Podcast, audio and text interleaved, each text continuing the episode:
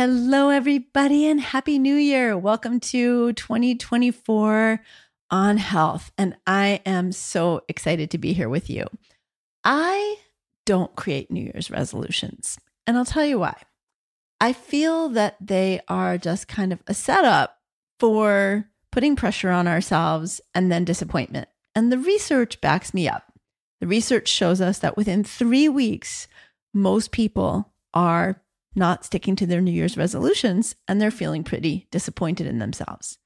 But one thing I do at the beginning of each year, I start doing it at the end of the year and then I kind of carry it into the new year with me, is reflect on how it is that I want to live my life. How do I want to feel going into each day? How do I want to feel in the middle of the day, at the end of the day? And for me, the feeling that I really dislike the most is when I am under constant pressure to do the next thing and do the next thing and do the next thing. And I'm sure y'all are feeling me on that one. So, what I've found is that the way to keep from being in constant overwhelm, and believe me, I get into overwhelm too, is to take stock of my priorities. How is it that I want to feel each day? And for me, what I don't want to feel each day is constant pressure and this constant feeling like I'm never doing enough, never getting it all done. And that tends to happen when we overload what we've got on our plates, what we've taken on. Taking on too much is a big issue for so many of us, myself included. And if you're a busy professional, if you're a mom, all the things. There's already an inherent big load on your plate. You know, there's an expression if you want something done, ask a busy person. And I'm often the busy person that gets asked because I get stuff done. We also know that when we're as women in a circle of folks at maybe a board meeting or a PTA meeting or whatever kind of gathering it is, it's often the mom or the woman or the busy woman who raises their hand to volunteer or when they're asked says yes. And all of a sudden, we find too many things on our plate.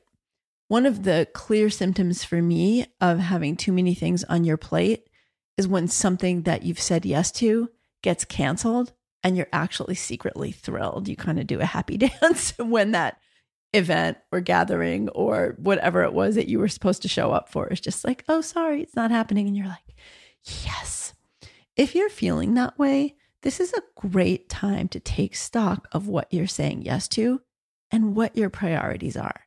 And that's what today's podcast is all about the importance of healthy boundaries. This podcast is actually a replay of one that I recorded on a vacation last year in 2023 in Jamaica. And it was, sorry, actually in 2022. So it was December of 2022 that I recorded this. And so you're going to have two introductions to this podcast because there was a funny thing that happened when I was recording the podcast from Jamaica. So I welcome you to welcome in 2024, not with a whole lot of resolutions and things that you're adding to your plate, but with one idea in mind multiplication by subtraction the idea that we actually get more done and feel at more peace when we remove the overwhelm, when we remove having too many things on our plate at once. So enjoy. And I hope that this is an invitation to enter this new year with a deep sense of what's important to you, a deep sense of your value and worth, a deep sense of when you want to say yes and when you have the space to say no, thank you so that you can create better boundaries in your life this year. And maybe that is, if there is any resolution, the one that you make the resolution to have better boundaries to take care of your time, your mental health, and your well being. Enjoy.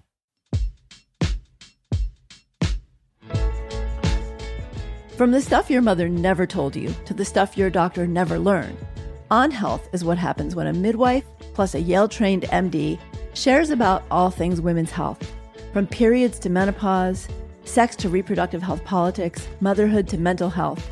Join me for taboo busting conversations that demystify and destigmatize our bodies, all while bridging the gap between conventional medicine and wellness. Along the way, we'll be exploring the science and wisdom of how our bodies work, what makes us well, what gets in the way, and how we can live our best lives on our terms. When it comes to women's health and well being, there's nothing we won't talk about. The new medicine for women is here. I'm Dr. Aviva Romm. Welcome to the podcast.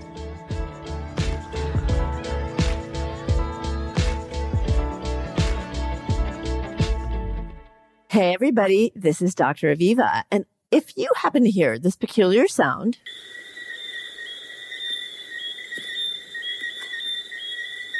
At any point while you're listening to today's episode, no, it's not your ears and it's not your earbuds either. I'm recording from Jamaica and I'm on holiday. And when we listened to the playback, we discovered that about 30 minutes into my recording, which I was doing on a beautiful evening here, all of a sudden the tree frogs started peeping.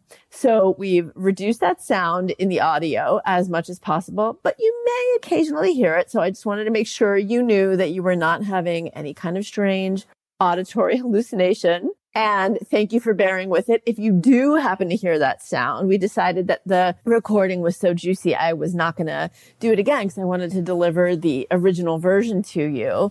And you can just imagine that you're in the Caribbean with me on a sunset beach, listening to the tree frogs in the background as you listen to today's episode. Enjoy.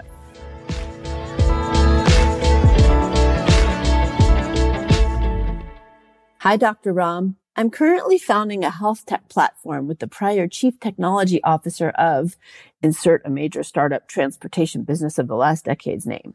We are looking for a holistic lifestyle MD who is not afraid of content or startups to come on board with us and create something amazing that you dream up. I love your women's health midwife content. I think we could come up with some amazing programming together.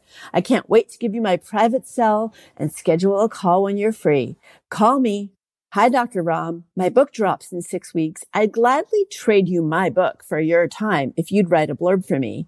I'd feature it on my Amazon sales page, my website, and my Facebook page. Hi, Dr. Romm. I know it's last minute, but for our one hour interview in a few hours, can you answer these 12 questions, including the physiology behind these five hormones and these four conditions and how they interact with coffee consumption? Sorry we didn't send these sooner. Even just 15 minutes into my inbox, the asks are pouring in, along with the potential decisions I have to make about each one and the email that then needs to follow for a response. And here's the thing. I'm grateful for so many asks and I would love to be able to say yes to nearly every single one. This exciting opportunity, that wonderful person to meet and collaborate with, potentially financially rewarding opportunities, and people I would love to support and say yes to.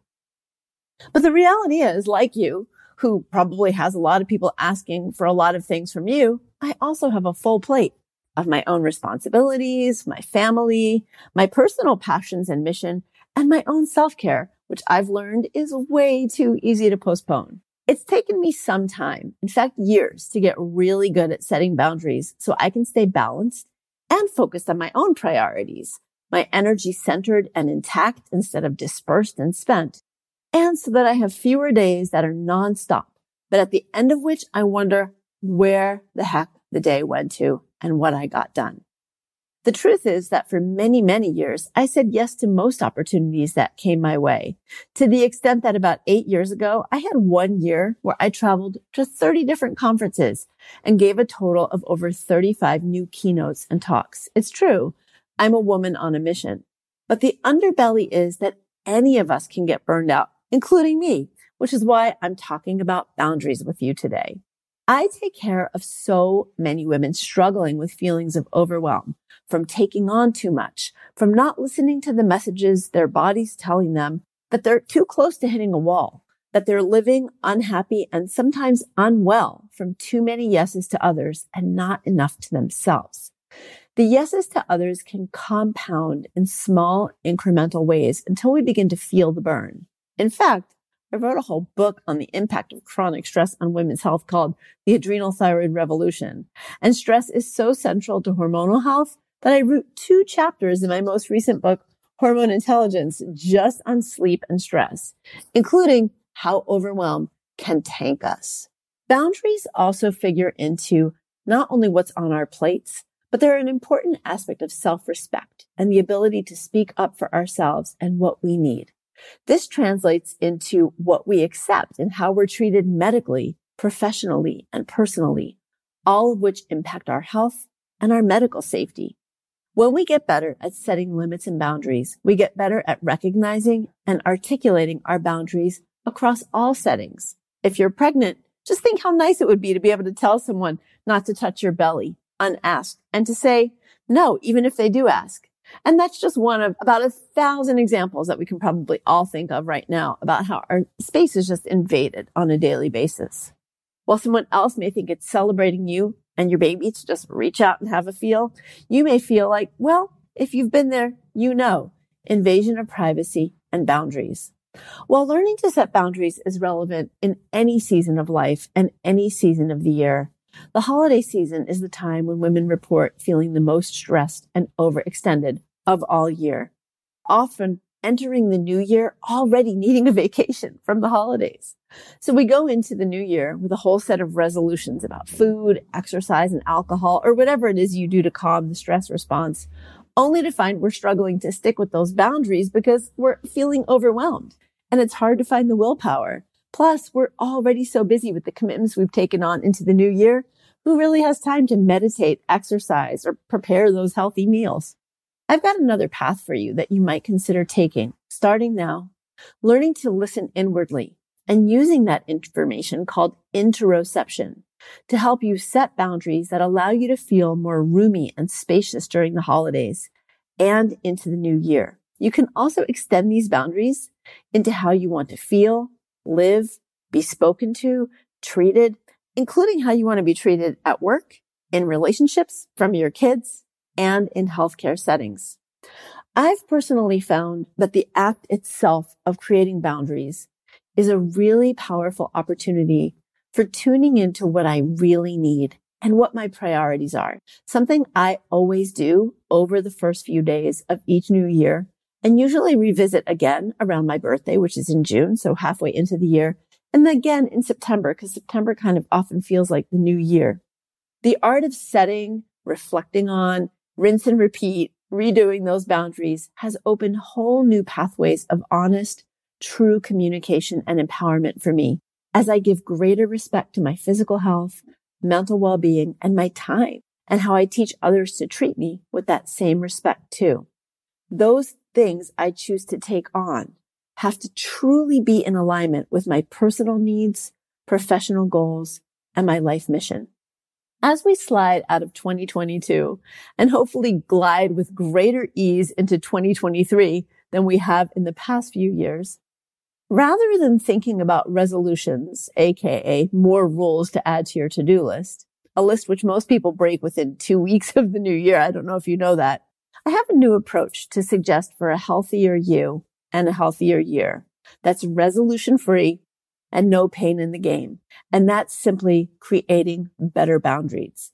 It's a powerful and transformative life skill that can open up whole new windows for you and bring you some major aha moments. It's also a powerful way to stay tuned into what your body is really telling you. It's a way to reset around and redefine your priorities and to learn to feel really good about putting those first. And if eating well, exercise, more time for self care, or that project you've been putting off are on your priorities list, you'll actually find that by setting more boundaries, you'll have time finally to make those things that are important to you your reality.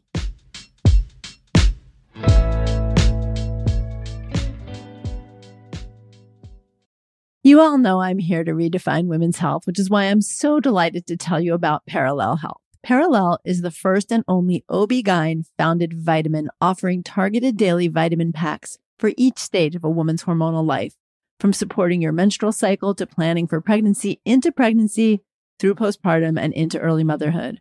Formulated by the Parallel panel, which includes OB-GYNs, naturopathic doctors, nutritionists, herbalists, and more, Parallel has recently launched the Cycle Support Pack.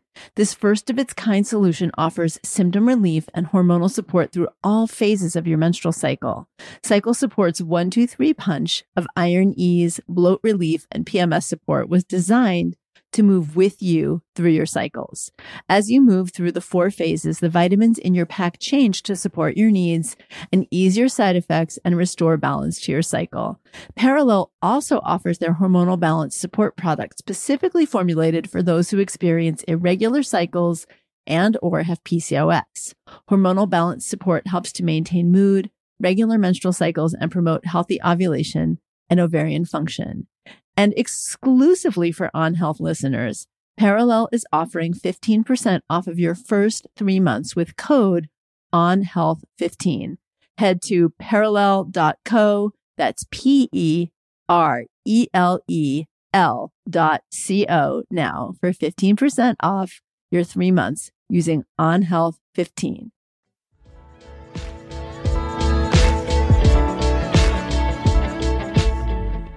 What are boundaries? The American Psychological Association defines boundaries as a psychological demarcation that protects the integrity of an individual or group, or that helps the person or group set realistic limits on participation in a relationship or activity. I'm actually going to read that a second time. This is from the APA, the American Psychological Association. So boundaries are a psychological demarcation that protects the integrity of an individual or group, or that helps the person or group set realistic limits on participation in a relationship or activity. Boundaries come in many flavors. There are physical boundaries, emotional boundaries, sexual boundaries, intellectual boundaries, financial boundaries, and time boundaries, to name a few. In this episode, I'm going to focus primarily on time boundaries because that's where so many women come to me so overwhelmed. But time boundaries overlap with many, if not all of the other boundaries. The act of identifying or creating your boundaries is important when it comes to communicating what does and doesn't work for you, what is and isn't acceptable to you in all of these types of boundaries. We'll talk about some of these other boundaries, such as in your medical care, in future episodes of On Health. Because on this podcast, we talk about all the things that make and break our feeling good in our bodies and in our world. Let's talk today about time boundaries. First, why do we need them? Adam Grant, the Wharton Business School Professor of the Year, year after year for 10 years now, author of the books Think Again and Give and Take, and an expert researcher on generosity empathy, and altruism says generosity means caring about others, but not at the expense of caring for yourself. Many of us, however, are giving and doing for others to the point of exhaustion at work, at home, and everywhere but for ourselves. But Adam Grant also says by protecting yourself from exhaustion, you may feel like you're being less altruistic, yet studies show you will actually end up giving more. Because adrenaline and cortisol are tied up in the experiences of chronic stress and overwhelm, which come from giving and giving and giving and doing and doing and doing without replenishing, without having boundaries. If you're a chronic overgiver and overdoer, saying yes to everything that comes your way, you may also notice that many symptoms that you just sort of live with actually improve when you start setting better boundaries, including but not limited to things like indigestion, headaches, and sleep troubles. These stress induced chemicals and hormones, adrenaline and cortisol, also have an impact on blood sugar, immunity, hormones, thyroid function, weight and metabolism, inflammation, and much more. So as you learn to set boundaries, believe it or not, you might just see some big changes in your health.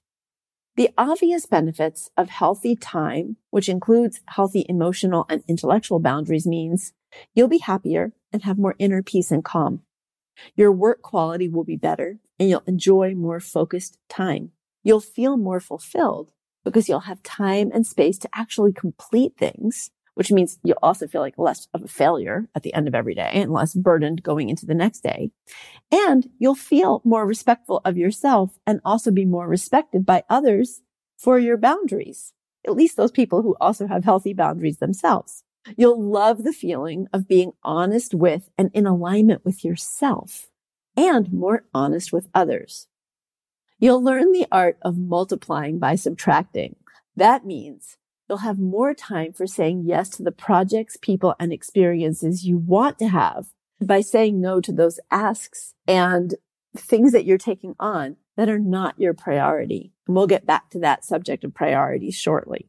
And you might again just find that some annoying and even bigger health concerns ebb away as you create more spaciousness in your life and less stress. But why do we have so much trouble setting boundaries? Well, there are a lot of reasons, and it's especially hard for women. One is that we've been fed the myth of the happy, capable multitasker. Now, this is a myth that's been perpetuated since the 80s. The image of the woman who's juggling eight things. In fact, there are some old Facebook posts and Instagram memes. If you go looking back of a woman literally juggling and in the air is her baby and a frying pan and a book she's reading and something to do with her work. And she just looks completely frazzled as she's just trying to keep these balls moving. But this is literally a myth and it was foisted on women in the era of us being told that yes, we can be in the workplace, but it's really important for also for us to be managing the kids and the partner at home and keeping the dinner going. And I talk about this in both adrenal thyroid revolution and hormone intelligence in more depth. But this emotional work, this multitasking that we're expected to do and how literally it's lies that have been fed to us, but that we have internalized to the point that we think that if we're not keeping all the balls in the air, somehow we're the ones that are failing. And so we take on all these things at one time, thinking that we can keep it all going. And the reality is that most of us do, right? We literally live trying to give a hundred percent to 10 different things, but none of us is made of a thousand percent. We're made of the ability to give what we can give. And so we often feel like we're shortchanging our kids if we're fully focused on our work project, or we're shortchanging work and we're trying to sort of overcompensate that by saying yes to the things we don't need to do at work when we're trying to give more to our kids and the list goes on and the hamster wheel goes round and round and round. So next time you think that you're supposed to be multitasking, remember that is just one more patriarchal myth that we've been fed. We can do things serially. And yes, of course, we can bounce a baby on our hip and stir a pot. We are amazing. We can do several things at once, but the idea that we can keep all of it going at once and all these big things at once is just one of these things that drives us to exhaustion and allows us to say yes to something one more thing. Because if I'm juggling eight, why not nine? If I'm juggling nine, why not 10? And the reality is we often keep juggling and we keep all those balls in the air at our own health expense. I once got an email that had a major ask in it. And the subject line of the email said, if you want something done, ask a busy person, AKA a woman, which I feel like just says it all. Now, another reason we have trouble setting boundaries is we have romantic spiritual ideas about selflessness, including and perhaps especially when it comes to motherhood. Attachment parenting, which look, I homeschooled my four kids, home birthed my four kids, slept with my four kids. We did family bed. I mean, on and on and on. And often when I'm talking to young moms or moms of any age, moms are younger than me. I'm in menopause now. So pretty much anyone who's becoming a mom is younger than me, but moms even in their forties who are attachment parenting, but you know, they're breastfeeding a two and a half year old and they're feeling exhausted all their time and their two and a half year old is still waking them up at night and, you know, two or three times a night. It's like, look, being a good mom doesn't mean you turn yourself inside out and you're gritting your teeth where you're turning yourself inside out or breastfeeding until you feel like your bones are coming out, you know, you're three year old and you're waking up four times at night and all these things. Sometimes setting a healthy boundary means setting that boundary for yourself and knowing what is and isn't working for yourself and really being honest about that.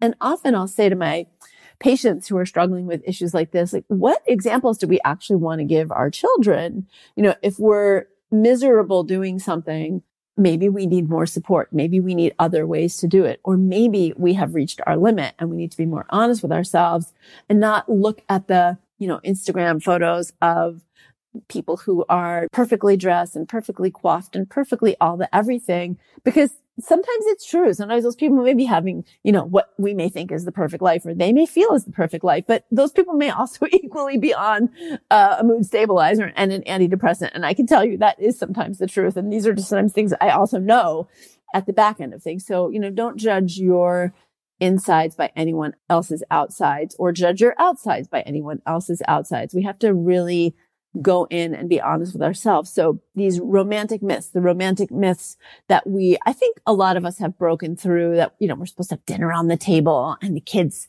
bathed and, you know, ready by the time our partner comes home from work.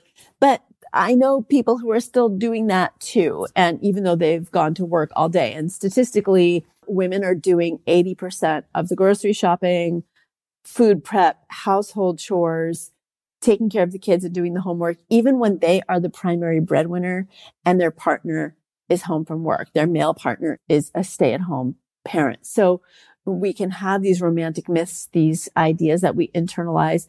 And we also may have ideas about selflessness in how we contribute to our communities. So for example, I can't tell you how many home birth midwives I've known over the years who are just completely exhausted and completely run ragged, but feel like they have to say yes to every client that comes their way rather than saying, look, I'm full for this month and I'm going to refer you to another phenomenal midwife I know, or all the ways that any of us, you know, give beyond our capacity to feel well, but we push ourselves. And I'm not saying I don't push myself to give too, but the point is, how do we give and rest and give and rest, as Adam Grant says, not giving to the point of exhaustion, which actually makes us less healthy and less helpful givers if that is our goal at the end of the day.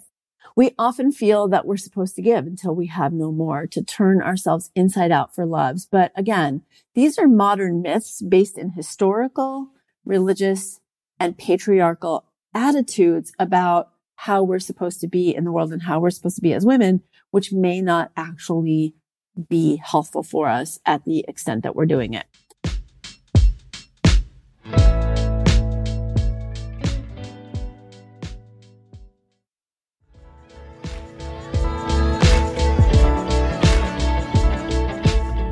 Another big reason we have trouble setting boundaries, and this intersects with the previous one, is falling into what I call good girl syndrome. And I'm not going to go into it in depth right now because I just shared a podcast with you all on how being a good girl can be hazardous for your health. So have a listen back to that one. But bottom line is we're led to believe we should always be agreeable. And look, people pleasing is just so normal for most women because it's an ingrained shield of cultural invisibility, an expected role. But always being nice really just breeds often resentment from ourselves and the feeling of being a doormat.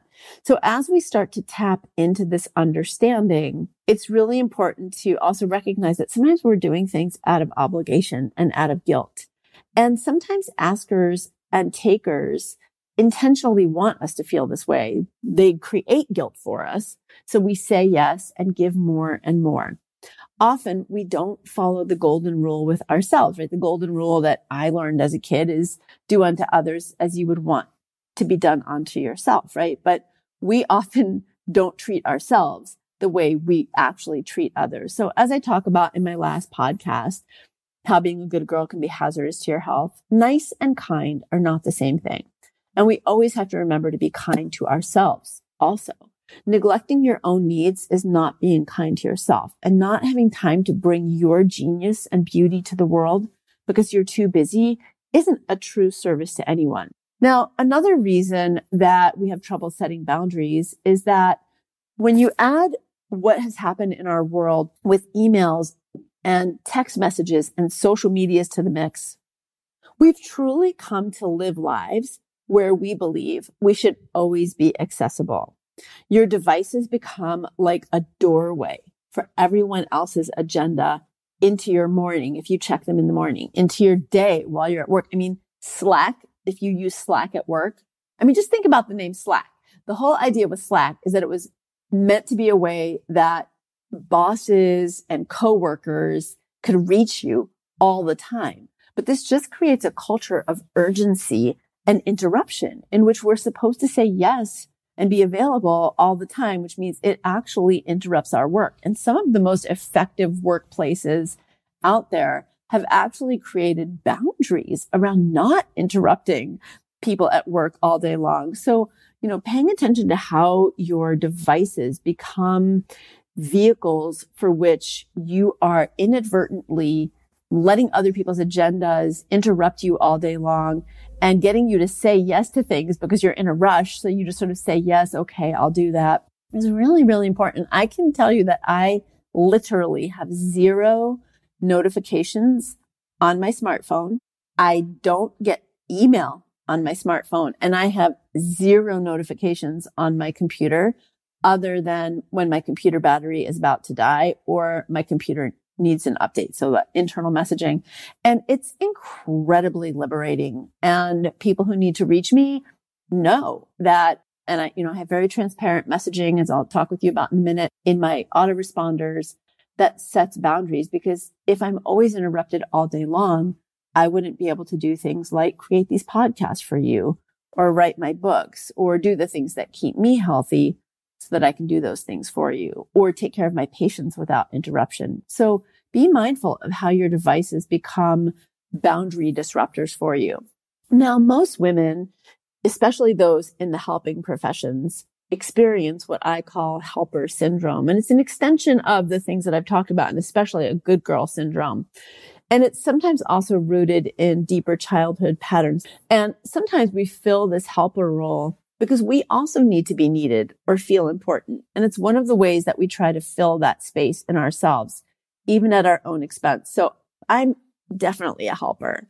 I'm definitely like, I'm someone who I think I would just not know what to do with myself if I couldn't serve others. It's the end all and be all of the things that I do. I want to contribute to the world, but knowing when we're doing it from a place of inner peace and passion and being able to know when to rest and when to work and create and when to replenish is very different than doing these things when we're driven by internal messaging that says, we're not good enough if we're not helping. We're not good enough if we're not giving. We're not good enough if we're always doing. We should feel guilty. We should feel badly.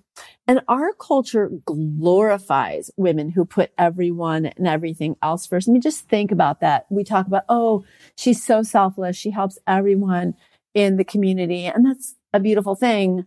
But sometimes it's also not true. And that woman who may be doing that may also be silently struggling with overwhelm, anxiety, depression, invisible symptoms, and feelings of inadequacy. Now, another thing that can cause us to say yes to a lot of things, and this is something that I'm very familiar with, are FOMO, fear of missing out, and financial insecurity. And these can be really powerful players.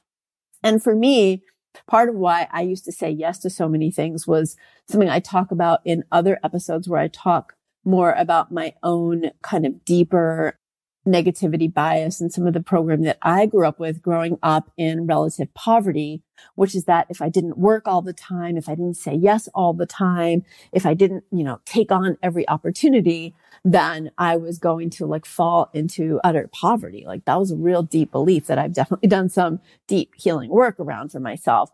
You know, for those of you who are experiencing financial insecurity now or fear of missing out if you say no to an opportunity, again, I really want to emphasize that sometimes saying yes to too many things means that you don't ever finish what is or even start what's really in front of you. And I know how this can happen. Like you open up your email right in the morning and there's 30 emails and there's everyone else's agenda.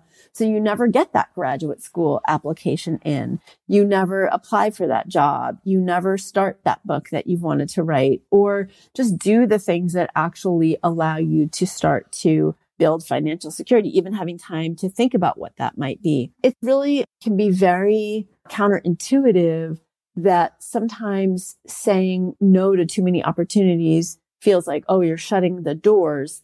But saying more strategic yeses is really often where opportunity grows. Now, don't get me wrong. Sometimes you just don't have a lot of choice, right? When I was a medical student and a medical resident, I worked crazy, crazy hours. I mean, it was like 80 to 100 hours a week for years. Or you might be an intern in an environment where you just have to work certain hours.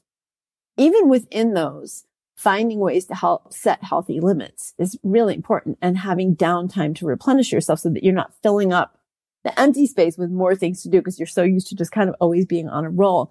And that's another reason that we sometimes don't say no. We're so on the roll of going and going and going that we don't stop until we crash. It often reminds me of when a toddler is learning to walk. They've got so much forward momentum and those big toddler heads and they just, they don't know how to stop. So they just kind of finally fall and that's what stops their momentum. It's also really normal and natural to want to fit in and to have a sense of belonging. It's part of our survival mode. We need to be part of community, literally on an evolutionary basis. That's how we survived. We also want approval and validation, but that can show up in the pattern of people pleasing. And when we're people pleasing, we're usually almost never setting good boundaries. Interestingly, in addition to kind of like that momentum phenomenon, we're already on the go. We're already doing so many things that we say yes and yes and yes to more and more things. When we're fatigued, when we're stressed, when we're feeling vulnerable financially or otherwise, or if we have a high ACE score, adverse childhood events score, HPA axis or adrenal response, stress response system axis dysregulation in itself may lead to the production of more adrenaline, more cortisol, more FOMO, more sense of insecurity that actually exacerbates our tendency to say yes, the need to fit in, etc., only worsening our overwhelm and stress. So how do you know if you need better boundaries? Well, chances are from everything I've already said, or just from your own life experience, you're already going, Oh my gosh, she is so speaking my language here. How did she know? I know because I've lived it and I work with women day in and day out who tell me, women like you who listen to the podcast and leave comments or who join me on my social media or show up at my courses. But let me just give you some kind of signs and symptoms physically, emotionally, and mentally that may tell you that you really do need to set better boundaries. You're tired and or overwhelmed chronically or kind of all the time. You can't rest even when you do have downtime because you feel like there's something you should be doing. So, you know, you're watching the latest episode of your favorite show and part of your brain is still feeling like you should be doing something else. Like you should be creating something or completing something or whatever it is, doing laundry, anything. You're irritable and resentful more often than you'd like to be. You feel responsible for other people's happiness. You sometimes or often, or pretty much always, postpone or cancel self-care, like a dental cleaning, a pap smear, a manicure, a massage, to do something for someone else or to do something on your personal to-do list. You're unable to say no, but you feel anxious, overwhelmed, resentful, or angry at yourself later on when you've said yes instead. Or you say yes to something that's a few months down the road. And when that event finally happens, you can't manage it because you've got too much and you're now overwhelmed by it and you don't know whether to cancel it or you feel like you have to push through to be responsible. You think you're on the edge of, or you're in burnout. You're having physical or mental health symptoms that mysteriously clear up when you've had a long vacation or even just a long weekend off from work or your to-do list. And one of my most telltale is you do a little happy dance when something that you've got on your calendar, even if it's a party or a social engagement gets canceled because you're like, ah, that's one more thing I don't have to do. I deeply want to help you turn this around because I know how much it's helped me to turn it around. And because I live by a very singular principle in my life, which is cover your kids' ears if you don't want them to hear this word. If it's not a hell yeah, it's a no. So let's talk about how to create, set, and keep boundaries. Step number one is reclaim wellness, or in other words, put on your oxygen mask first. The most important first step in creating, setting, and keeping boundaries is the hardest step because you have to learn to value yourself, your emotional, mental, and physical right not to be in constant or chronic overwhelm and stress. You have a right to put your needs first, even if you're a mama, to value your time and to ask others to do the same for you. You have the right to say no to others and to say yes to yourself. It's okay and even appropriate to, and I'm doing air quotes here, disappoint others. Why air quotes? Well, because really, really the people who love you and respect you, they may feel a wee bit of disappointment if you have to say no, but they're actually going to be respectful of it. And other people who are healthy about their boundaries will actually respect you for it. This realignment with self requires us to move beyond the good girl syndrome and the helper syndrome and perfectionism and all those things and FOMO and resource insecurity and to get really honest about ourselves. And one way to do this is to practice being a self protective giver. What on earth is that, you might ask? Well, Adam Grant, who I mentioned earlier, defines two types of givers, selfless and self-protective. Selfless givers have high concern for others, but low concern for themselves. They set few or no boundaries, which makes them especially vulnerable to takers. And I'm going to talk about what takers are too. By ignoring their own needs, they exhaust themselves and paradoxically, ultimately end up helping others less, though they might not really realize this is happening. Self-protective givers, on the other hand, are those who are generous, but know their limits. Instead of saying yes to every help request, and also instead of saying yes to every potential project and idea and thing that they might do that is internally generated, generated by themselves, they looked for high impact, low cost ways of giving so they can sustain their generosity and enjoy it along the way. Remember, you can't pour water from an empty cup. Eventually, if we overtap it, the well does run dry. So even if you're committed to giving, you have to stop and refill. That requires having space to do so on a regular basis. And again, studies show that self-protective givers are more effective givers over time. How do you know which kind of giver you are? Well, you might have just heard me read those definitions. You're like, okay, I've got to come to reality moment here. But if you're still not sure, go back to the symptoms that I talked about earlier, either hit rewind or head over to my website and look for avivaromm.com setting boundaries and you will find these definitions in an article that accompanies this podcast for you. But if you meet any of those or several of those symptoms, make sure, of course, that you're not experiencing anemia or a thyroid problem or adrenal issues. But it may just be, and it probably is, that you need to set better boundaries. Selfless giving is what leads to those symptoms. Self-protective giving is what makes us generous, wonderful givers who are healthy, intact people. Step number two is to decide how you want to feel and what's getting in the way. Knowing how you feel and how you want to feel is some of the most powerful information we have. This gets back to a term that I've used a few times already called interoception. It's the information that we literally get from our bodies in a variety of settings. So it is that feeling that you get when you've already got to pick up your kids after school and you always leave work at 2:45 because your coworkers or your boss if you have a boss know that you're supposed to leave work at 2:45 so you can get your kids after school. And now your coworker or your boss says to you, "But can't you just stay an extra 45 minutes so that you can finish this or help me get this done? Because this is really important for a client. And everything inside you is screaming, no, I actually have to go get my kids and my workday is done. And it's that inner tension, that inner battle between your inner no and that pressure that you're feeling. It's the physical sensations that we all know we get, right? That knot in our stomach, that tightness in our throat.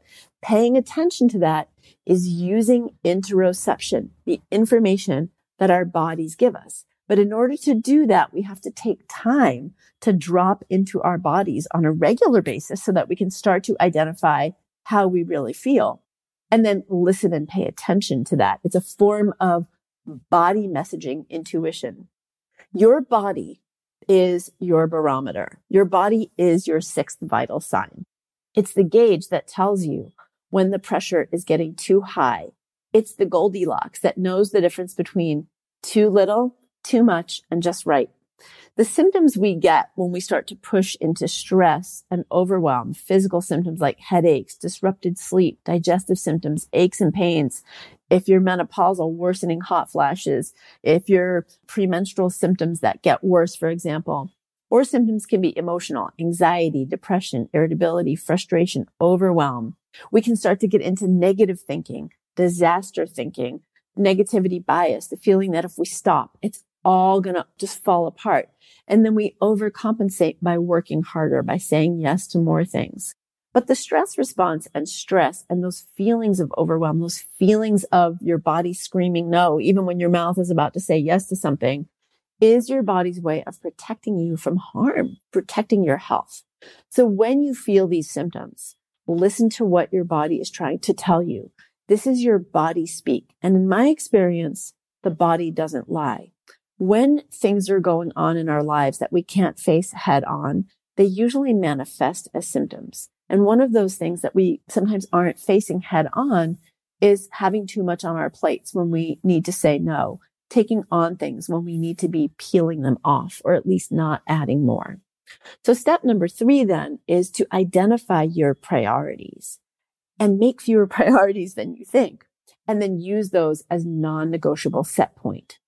So from this place of being tuned into your body and in tune with your well-being, which requires spending more time doing some deep breathing and getting quiet, getting into meditation space, even if it's for one minute and tuning in with your well-being. Ask yourself and even get out a journal and spend a little time journaling after you listen to this episode. Ask yourself really and truly, what are your five most important priorities in life now? And what would you like them to be over, say, the next year and the next three years? And make sure that you're putting self care on that list. Figure out currently what's on your plate that's an absolute must do that only you can do. What's non essential that you can flat out let go of? What you can get help with and what you can completely farm out. So there are two tasks for you. And this is really important. I actually recently sat down with my best friend who is a busy mom and a busy physician. And we did this together because she was in a place of overwhelm. And what was really amazing was how many things that she really felt were essential that she could simplify or let go of. How she could actually ask someone who previously supported her in another role caring for her children, if she could actually be kind of a personal assistant.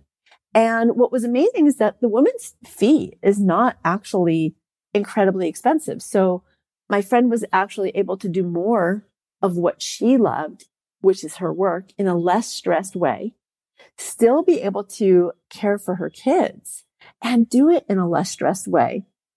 While this personal assistant who used to be an au pair was now able to come on and help with things like a little bit of dinner prep. So my friend could also meet her goal of eating a little healthier and not doing as much takeout or helping with some of the grocery shopping. And it provided a role for this young woman who very much needed a job and loves what she's doing. And now it also allows this young woman to actually switch from being an au pair, which she's kind of outgrown, to actually learning to be a high level personal assistant. So it's a win win all around.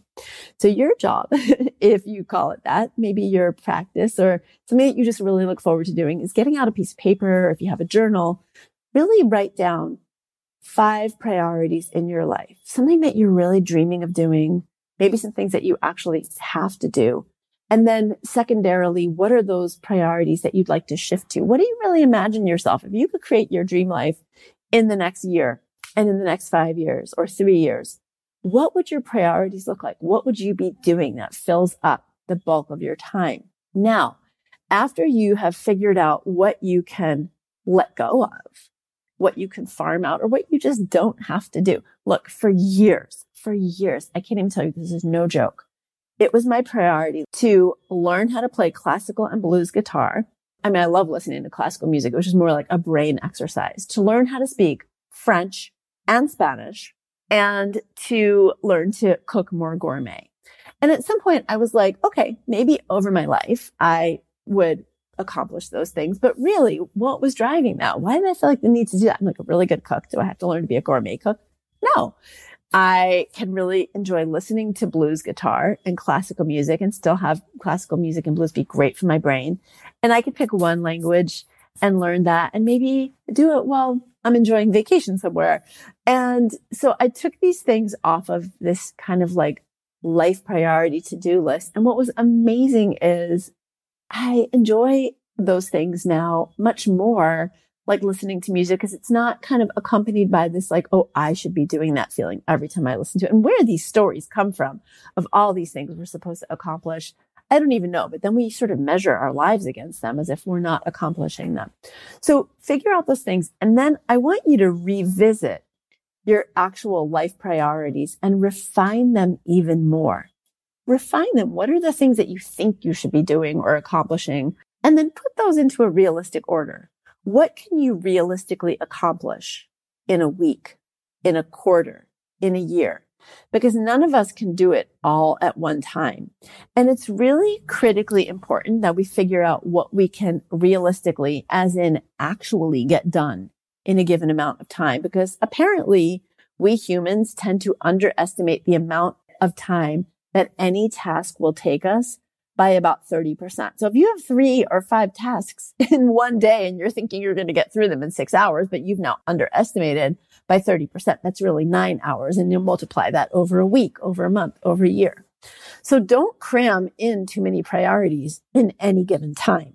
If you're not sure how to figure out what you can and can't get done, do an audit of your time use. Use a panda planner, for example, and you'll be amazed at first at how often you unrealistically or impossibly overschedule yourself, creating a cycle of failure to accomplish rather than creating a cycle of success where you've actually done those things that you really set out to do. Finally, as part of this step, figure out where energy leaks are happening. I once heard that opening your email in the morning is like opening everyone else's agenda for you before your day even gets started. Are you getting stuck reading your email in the morning and then you go down a rabbit hole of doing things that other people are asking or telling you are urgent, which really your inbox is not on fire? Are you getting stuck in the parent line at school chatting because you feel obligated to when you actually had two hours to work on your novel or do your yoga practice or take that bath that you really wanted to take? Plug the leaks that are the thieves of your time. So you're shoring up those boundaries too. And it may literally mean taking some time after you listen, give yourself an hour, go through these practices. Again, you can find them over at avivaromm.com. Setting boundaries is essential for our health so that you can systematically take a look at what's important to you. What are your priorities? Where are the energy leaks happening? What are you saying yes to? Where you really need to say no? What have you taken on that you can actually kind of now go back and say, I'm really sorry I took that on and I really want to do this, but actually realistically, I can't. If there's something that's on your plate right now that you just absolutely have to finish, finish it with grace and gratitude and the belief that, okay, I get to do this rather than I have to do this, but also use it as a reminder to say no. And a really great tip that I heard is that if someone asks you to do something and they say, can you do this in three months? A classic example for me is, can you come to this speaking event in three months or can you give this Zoom talk in three months? And I'll think to myself, okay, well, in three months, I'll have a lot more time because, oh, it won't be holidays and I won't be dealing with holiday presents and holiday time and this and that and the other. Or, oh, I can do it in three months because my book deadline will be passed and I'll have completed that. And the reality is, I know you've experienced this too. In three months, that thing comes around and you're like, Oh my God, why did I say yes to that? So the tip I heard is ask yourself, can I do this tomorrow? This thing that somebody's asking me to do, if I had to do it tomorrow or today, would I be able to fit it in? And if the answer is no, then the actual answer is based on data that in three months, you're not actually going to be that much less busy. So if you can't fit it in comfortably now, don't think you'll be able to fit it in in three months and actually decline. So how do you say no? First, here are some questions to take a minute afterward and ask yourself. And really don't skip doing this if you need to learn to set boundaries. It's four questions. When you're asked to do something you really don't want to do or really feel like you don't have time to do, you usually, and then fill in the blank. When you think of saying no to someone or to something that is an opportunity, you worry that the other person is going to, or you worry that you're going to lose out on. You also worry that the following worst case scenario might happen. Write that out. And then I want to ask yourself a question. In reality, if you say no, the most likely outcome is that fill in the blank. Another way to always remember how to say no is to listen to your body. What is your body telling you? And use your priority list as the touchstone of saying yes or no. It becomes the non-negotiable starting point. And from that, you have to set some rules for yourself. Remember, you don't have to prove anything and you can let go of guilt and fear of hurting or disappointing others. The bottom line is if it's not on your immediate priority list, it's a no. It's weird. I love fashion. I really do. Ever since I was a kid, my grandmother, my mother, they made a lot of clothes for me. Even though I lived in a housing project, I was beautifully dressed girl with homemade clothes. And it's just kind of a thing. It's like a nourishing thing for me, the way soup is for me, because my grandmother always made soup. But I don't like to buy into fast fashion. I'm really eco conscious. And also it's really easy to just buy something and then never wear it, right? So I learned this weird technique I use. If I'm online and I'm looking at fashion or design, I also love home design. I actually have a folder, one for clothing and one for home design stuff. And as I see things that inspire me, that I think are really beautiful, I put them in my folder. And then once every few months, like if I'm on an airplane or I'm just sort of, you know, have a little time to just play or I'm trying to distract myself from something or procrastinating something, I actually open the folder and I clear out what doesn't resonate with me. And I look through what are the themes? What are the themes of clothing that when I wear, I know feel really good and I feel confident in and comfortable and, and I keep those in the folder. Same with home design. Like, oh, that's really beautiful, but that's not going to look good in my house because my house isn't that, you know, modern Malibu ranch style home overlooking the ocean. I have, I have a country farmhouse. So I call it. And when I go to ever add something to my home or I add something to my wardrobe, my closet, first I look through those folders and I say, is this in my list of what I know I consistently love?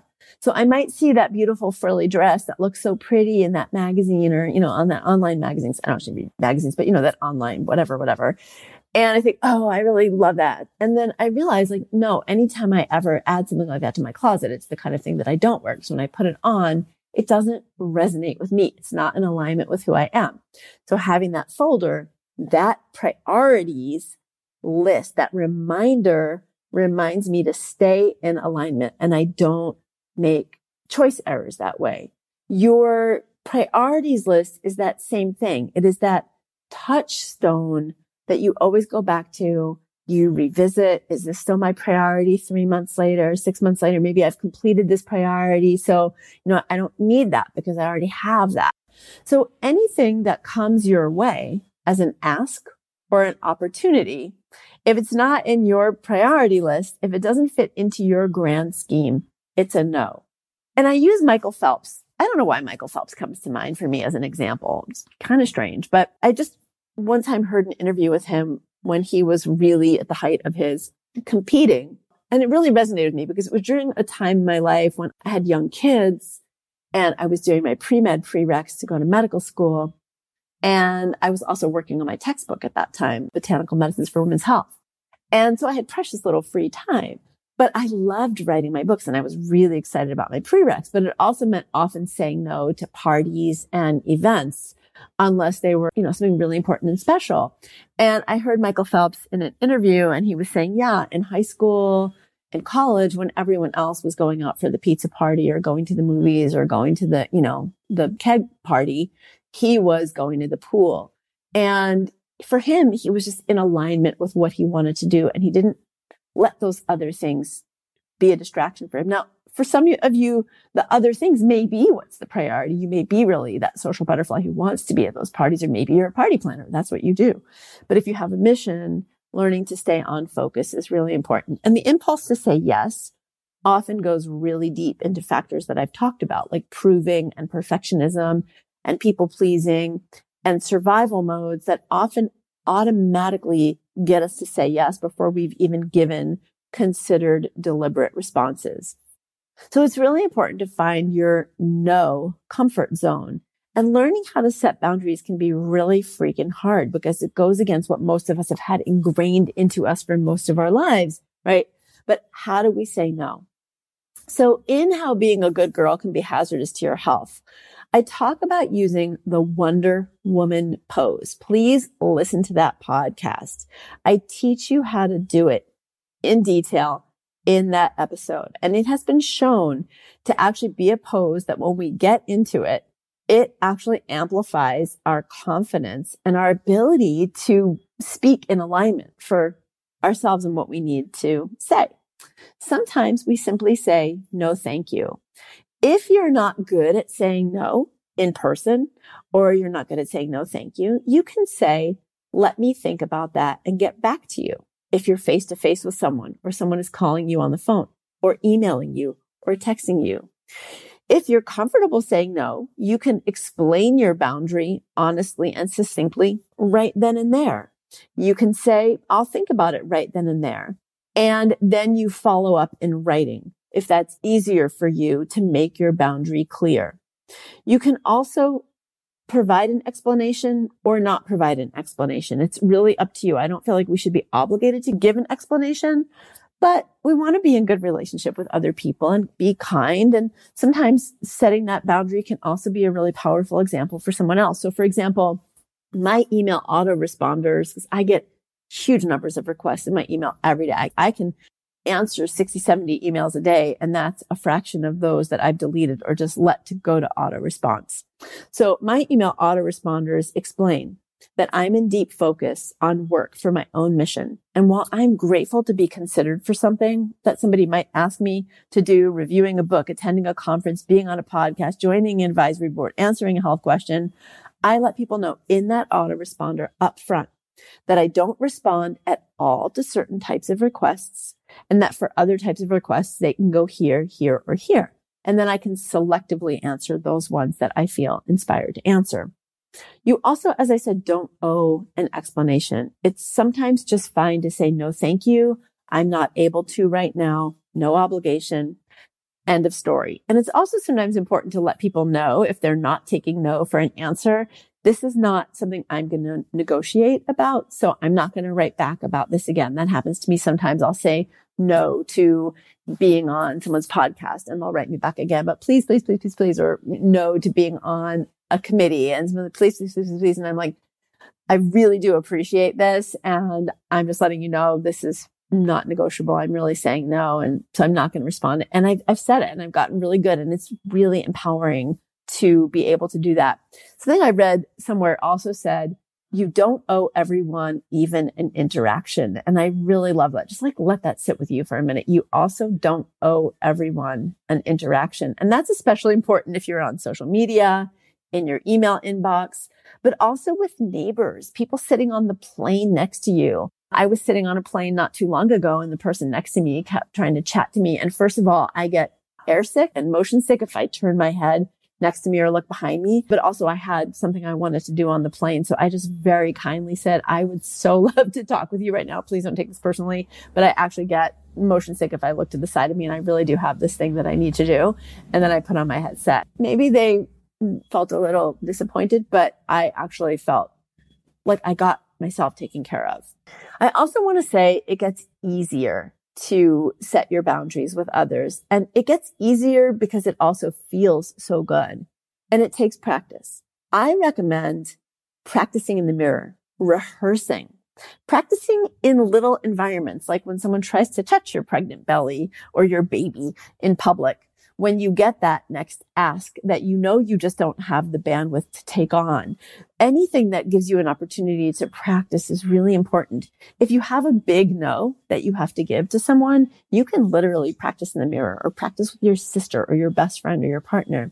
The key is to always remember that your priorities and your well-being matter that doing less is actually doing more and doing it better.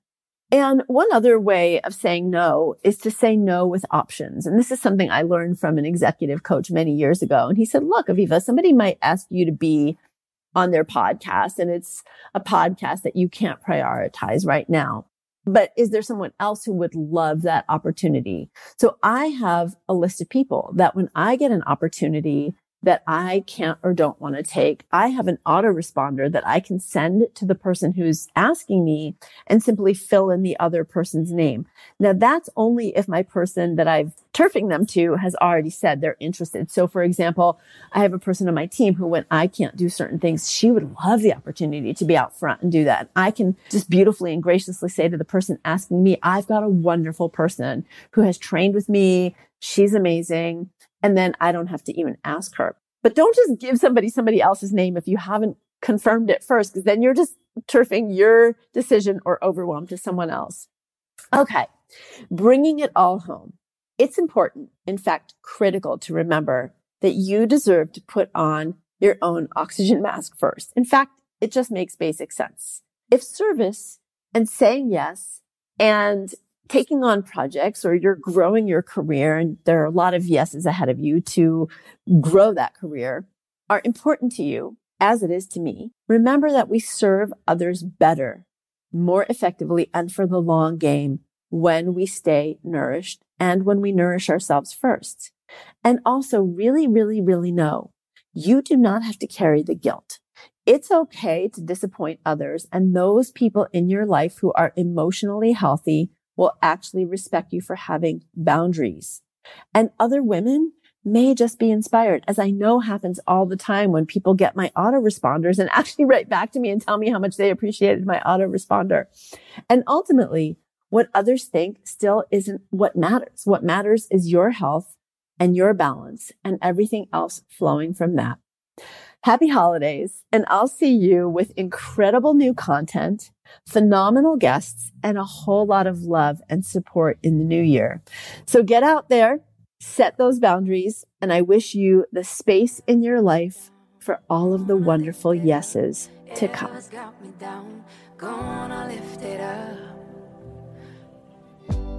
I hope you enjoyed this episode, that it helped you to feel seen and heard, and perhaps that it even brought you some aha moments.